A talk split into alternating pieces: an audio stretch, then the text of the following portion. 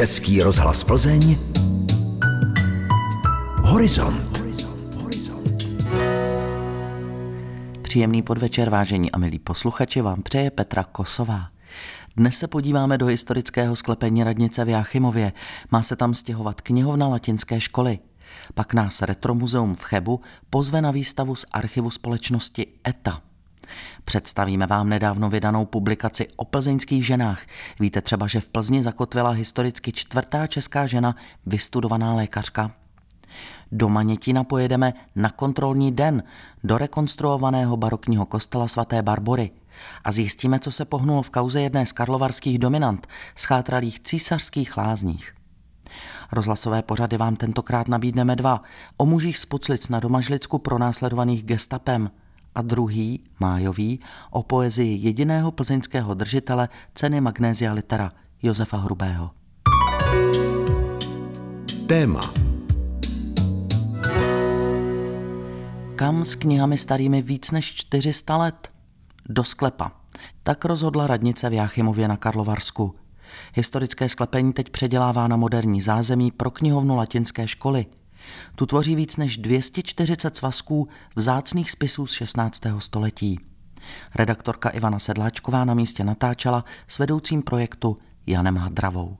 Knihovna vznikla v době, kdy Jáchymov byl horním městem, měl 18 000 obyvatel, byl po Praze největší a prostě ohromná stříbrná horečka. Jan Hadrava z Městského úřadu představuje soubor dochovaných vzácných spisů latinské školy. Právě pro ně se připravují nové prostory v suterénu radnice. Návštěvník vstoupí do knihovny, dostane se do těch jednoznačných prostor po těch schůdcích A už je v novém světě. A už je v novém světě a tady na něj.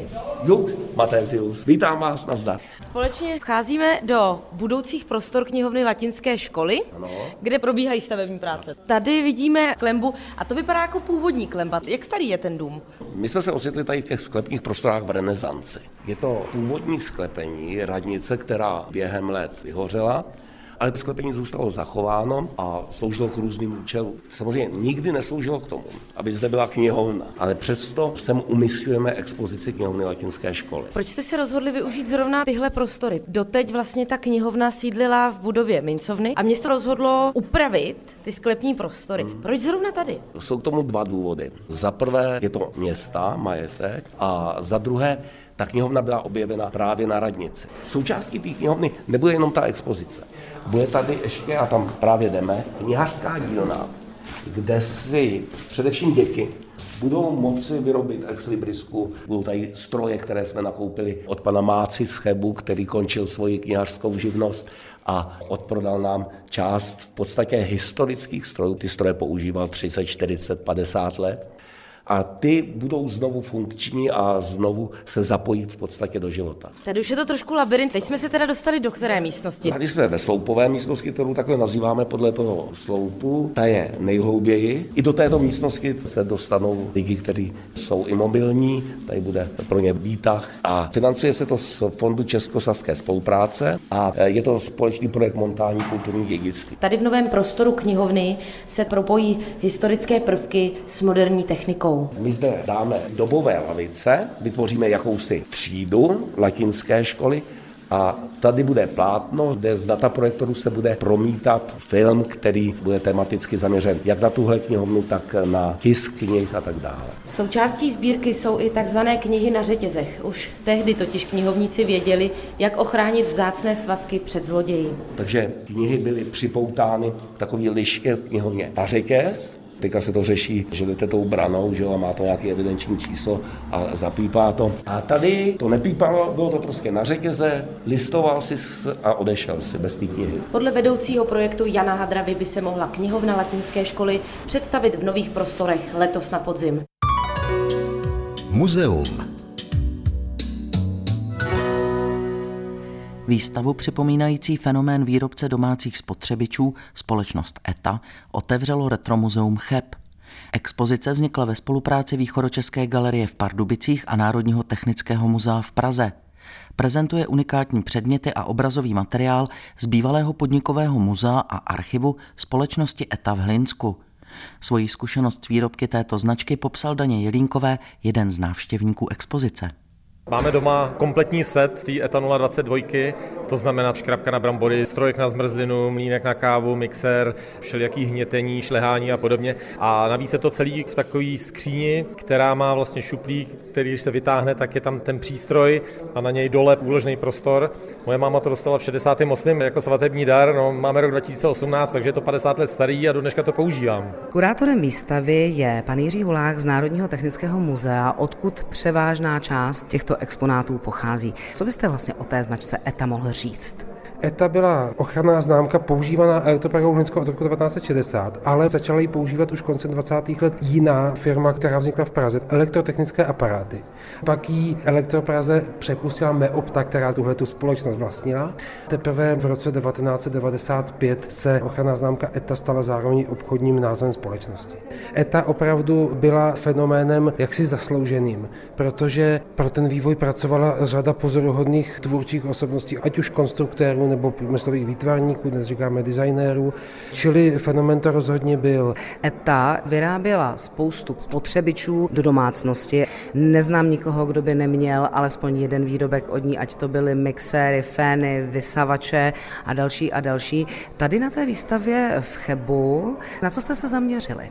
Ta výstava prezentuje ohromné bohatství té sbírky. V Pardubicích, kde vlastně měla výstava se svým názvem premiéru, tak tam to časové rozpětí bylo od začátku výroby spotřebičů v Linsku až do roku zhruba 2010, ale protože v Retro muzeu v expozici už vlastně takovou řadu de facto máme, tak tahle výstava nemůže pár metrů nad Retro muzeem kopírovat tu expozici. Takže my jsme udělali takovou, řekněme, odlehčenější instalaci, která ukazuje, připomíná ten obraz toho výrobního programu v prvním sále, vlastně takový ten život té značky.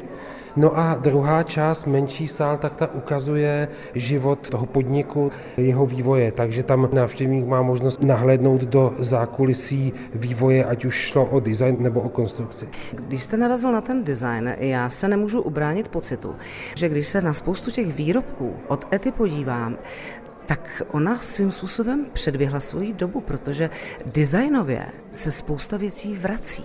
To, že se třeba vrací ty tvary, tak to je právě někdy záležitost i třeba celosvětová, ale v každém případě ty výrobky bych řekl, že tou zkouškou časem prošly a obstály protože rozhodně mají to, co je pro design nejdůležitější, to je vlastně proporční vytříbenost, cit pro tvar, barvu, materiál. I to byl velký problém, protože vývojáři neustále naráželi na ty limity socialistického průmyslu.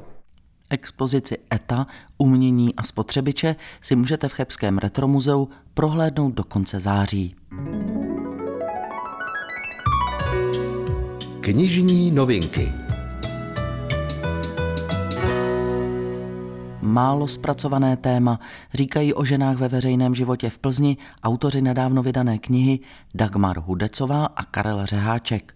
Jejich publikace má název Plzeňské ženy. Významné, zasloužilé i zajímavé 1840 až 1939. O knize jsem si povídala se spoluautorkou. Taková kniha dosud nevyšla, proto jsme se rozhodli, že ji zpracujeme. To ovšem neznamená, že by tohle byla výtka vůči plzeňským badatelům, ale skutečně ta ženská tématika začala být zpracovávána u nás až po roce 1989 a první závažnější monografie vyšly až po roce 2000. Takže rozhodně spoždění v tomto smyslu nemáme. Když bychom zalovili do historie, jakou takovou nejstarší významnou ženou plzeňskou vy se zabýváte? My jsme se zabývali právě ženami jejichž významná činnost spadá do roku 1840 až do roku 1939. Zdá se to možná být málo vzdálené naší současnosti, ale ono totiž materiály k těm úplně starým dějinám žen prakticky nejsou. Ženy sice vždycky působily i veřejně, ale byly poněkud skryté za těmi osobnostmi svých mužů. Že i když víme, že se třeba účastnili hospodářského života, tak oni nevystupovali samostatně. Buď to, to byly jako jako manželky hospodářů nebo manželky řemeslníků nebo dcery řemeslníků. Sice se podíli na té jejich činnosti, ale samostatně nevystupovali, takže je velmi těžké odhadnout, co v té době dělali. To platí u těch nejvyšších vrstvách. My víme, že byly třeba velmi vzdělané šlechtičny nebo velmi vzdělané církevní hodnostářky, že, abatyše a tak dále, ale to byly spíše výjimky. Nemůžeme říci, že tohle by bylo typické pro danou společnost. Teprve v tom 19. století a je zajímavé, zajímavé, že všechny ty monografie, které o ženách vznikají, pojednávají o 19. století.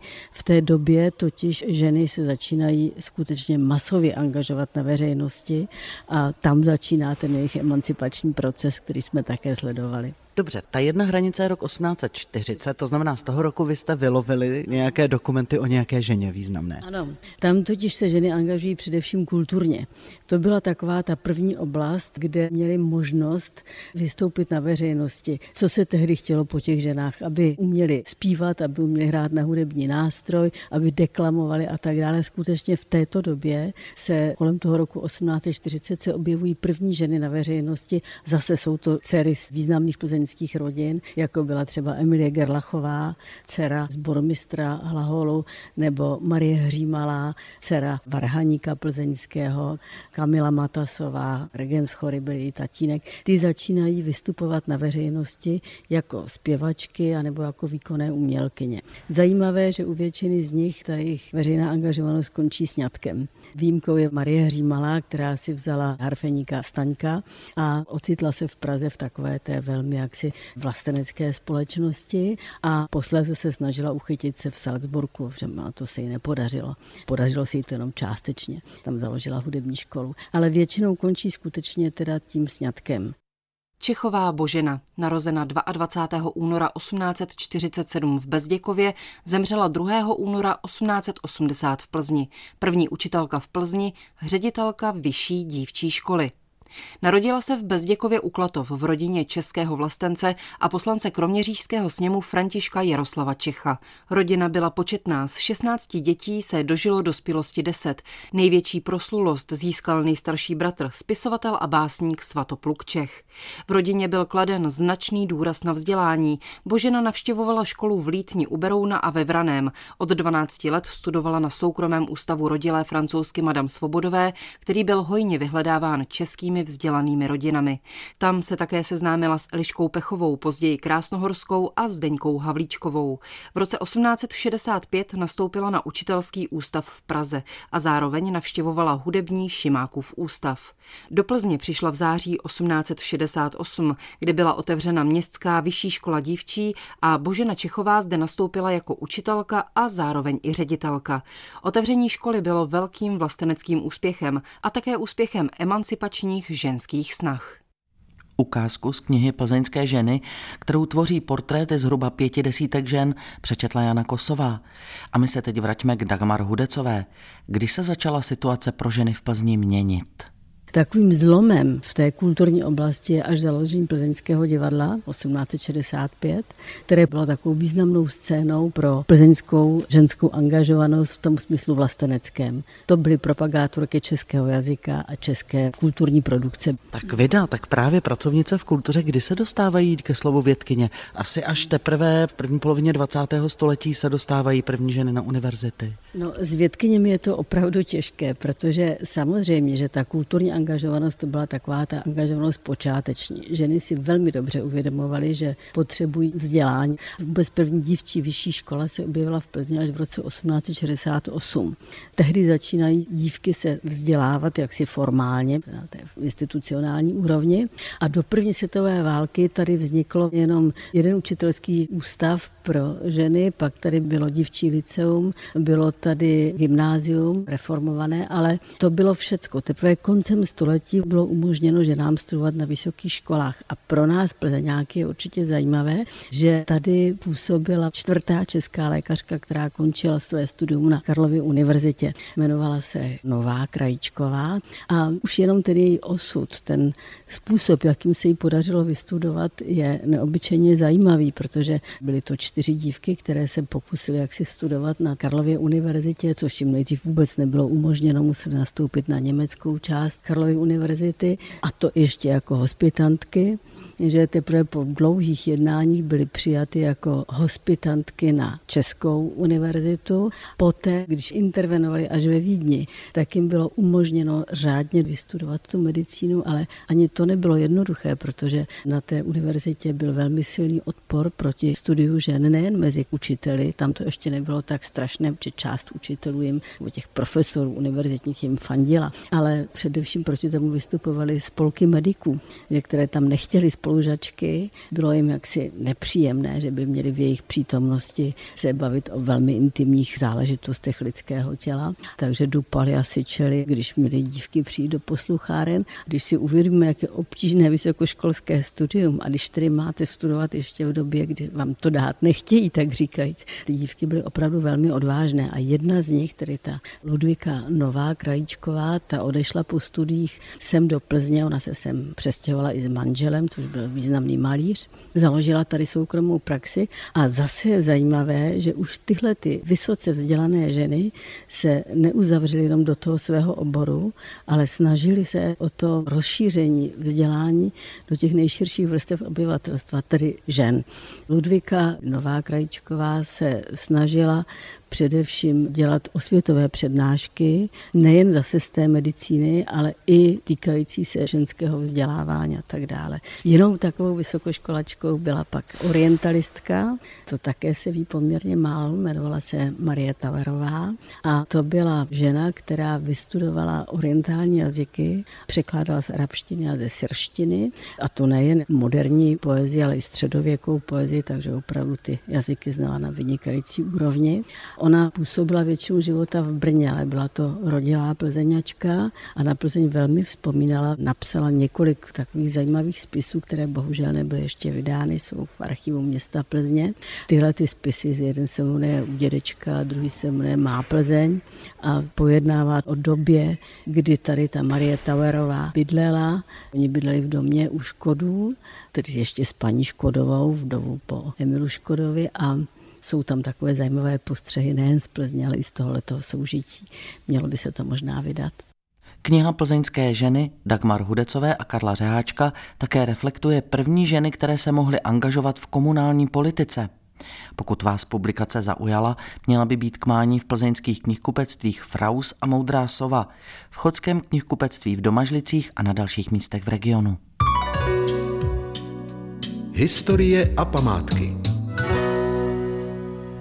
Kostel svaté Barbory, jednu z dominant Manětína na severním Plzeňsku, čeká letos další část rekonstrukce. Ohrožená památka z roku 1697 dostala v uplynulých letech novou střechu a loni se začalo pracovat i na statickém zajištění. To spočívá v bytelných táhlech, která vlastně drží kostel pohromadě. Zároveň od Loňska pracují restaurátoři na varhanách z dílny věhlasného Leopolda Špígla. V kostele jsou už tři století. Samozřejmě ta profilace by měla být co nejslabší, aby jsme se co nejvíc přiblížili tomu originálu. Zároveň funkční, aby ale zároveň funkční, aby to potom nevylítalo ven. Oprýskaný monumentální barokní chrám se nachází hned na okraji Manětína a právě v tuhle chvíli tady probíhá takzvaný kontrolní den, při kterém se ladí detaily rekonstrukce. Nechybí tu Josef Gilbert Matuška, nezávislý starosta Manětína. Co všechno je tedy letos tady v kostele v plánu? V letošním roce bude opravena opěrná zeď před kostelem svaté Barbory a potom se bude pokračovat pokračovat v tom statickém zajištění a v tomto roce by mělo taky dojít k výměně oken. Ne všech, ale začne se od průčelí kostela a uvidíme, která všechna okna se budou dělat, což právě teďka se nějak ještě bude definovat. Kolik peněz to bude stát? Tento kostel je zařazen do programu záchrany architektonického dědictví Ministerstva kultury. Na letošní rok farnost obdržela příslib ve výši 1,5 milionu korun a tyto peníze smí činit maximálně 90% z celé částky, takže farnost k tomu 10% bude muset přidat, takže někde kolem 1,7 milionu korun. V minulém roce to byla stejná částka nebo podobná částka. A co všechno ještě čeká kostel v těch následujících letech? Bude potřeba ještě dokončit teda definitivně ty zásahy na statickém zajištění a potom samozřejmě provést injektáž trhlin, které jsou hlavně v části transeptu a presbytáře a potom udělat vlastně vnitřní omítky, včetně teda nové elektroinstalace nebo nové, ona tam není v podstatě teďka žádná a potom provést nové omítky zvenku, novou fasádu. Jak bylo řečeno, obnovou procházejí i vzácné varhany, které do kostela patří už od roku 1721. Pracuje na nich varhanář Dalibor Michek. Ty dřevěné části jsou opraveny, protože samozřejmě, že jsou tam i mechanická poškození.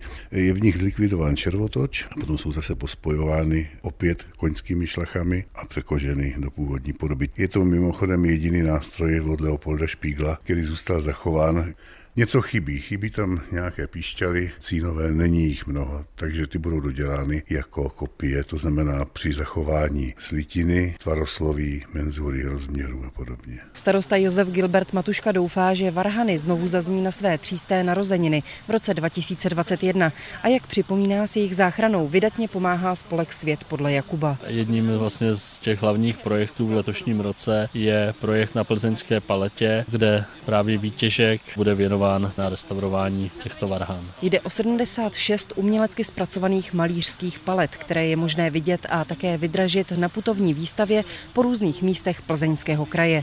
Celkové náklady na obnovu varhan jsou téměř 3 miliony korun. V Manětíně natáčela Jana Kosová. Karlovarský kraj se dohodl s Karlovými Vary na zahájení oprav císařských lázní. Národní kulturní památka je v havarijním stavu a rekonstrukci nutně potřebuje. Práce zatím nebudou počítat s koncertním sálem. Vyprojektovat sál musí se souhlasem památkářů Lázeňské město, jinak zůstane atrium bez využití, potvrdil primátor Petr Kulhánek z Karlovarské občanské alternativy. My dostaneme pověření od Karlovarského kraje k jednání s orgány památkové péče, ke zpracování té projektové dokumentace a posouzení všemi, kdo ji posuzovat budou tak, abychom vlastně byli připraveni předložit Karlovarskému kraji v průběhu té rekonstrukce možné technické řešení odsouhlasené koncertního sálu. Přípravu projektu i ve stavbu sálu zaplatí Karlovy Vary. Celková oprava císařských lázní má stát podle současných odhadů 550 milionů korun. Typy horizontu.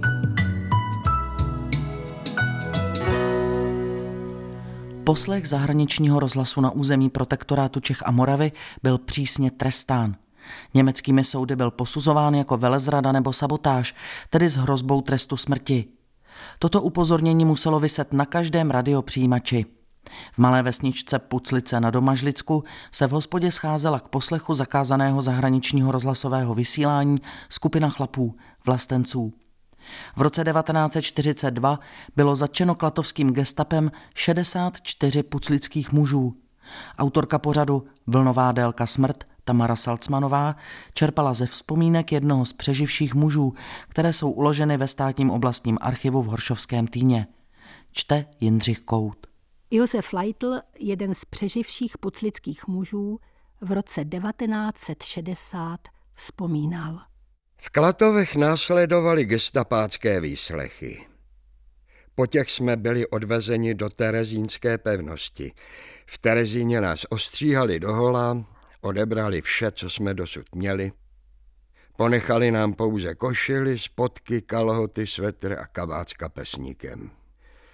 Ten samý den přivezli i další transporty z gestapa z Českých Budějovic, Prahy a Kladna a třetího dne odpoledne nás všechny naložili do vagónů, heftling karty, otiskli razítko návrat nežádoucí a 315 lidí nás odjíždělo neznámo kam.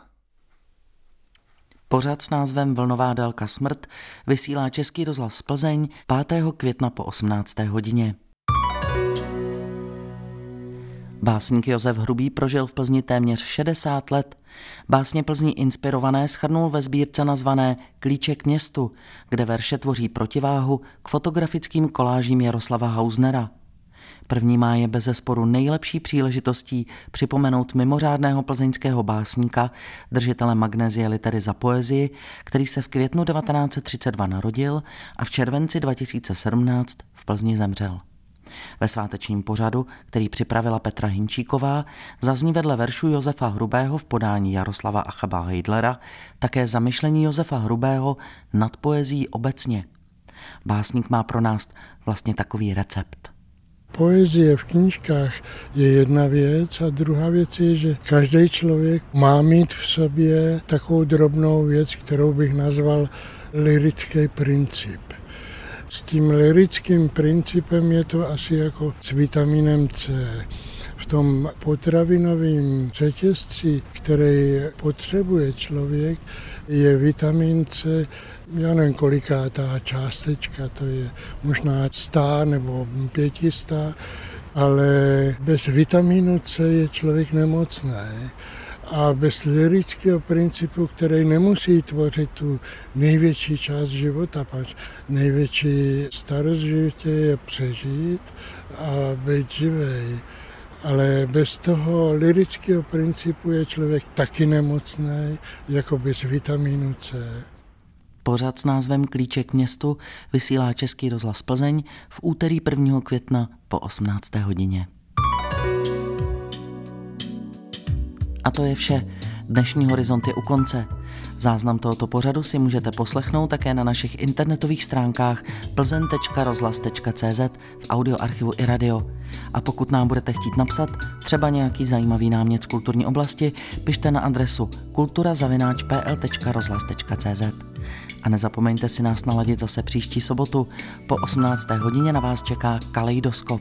Teď se s vámi loučí Petra Kosová.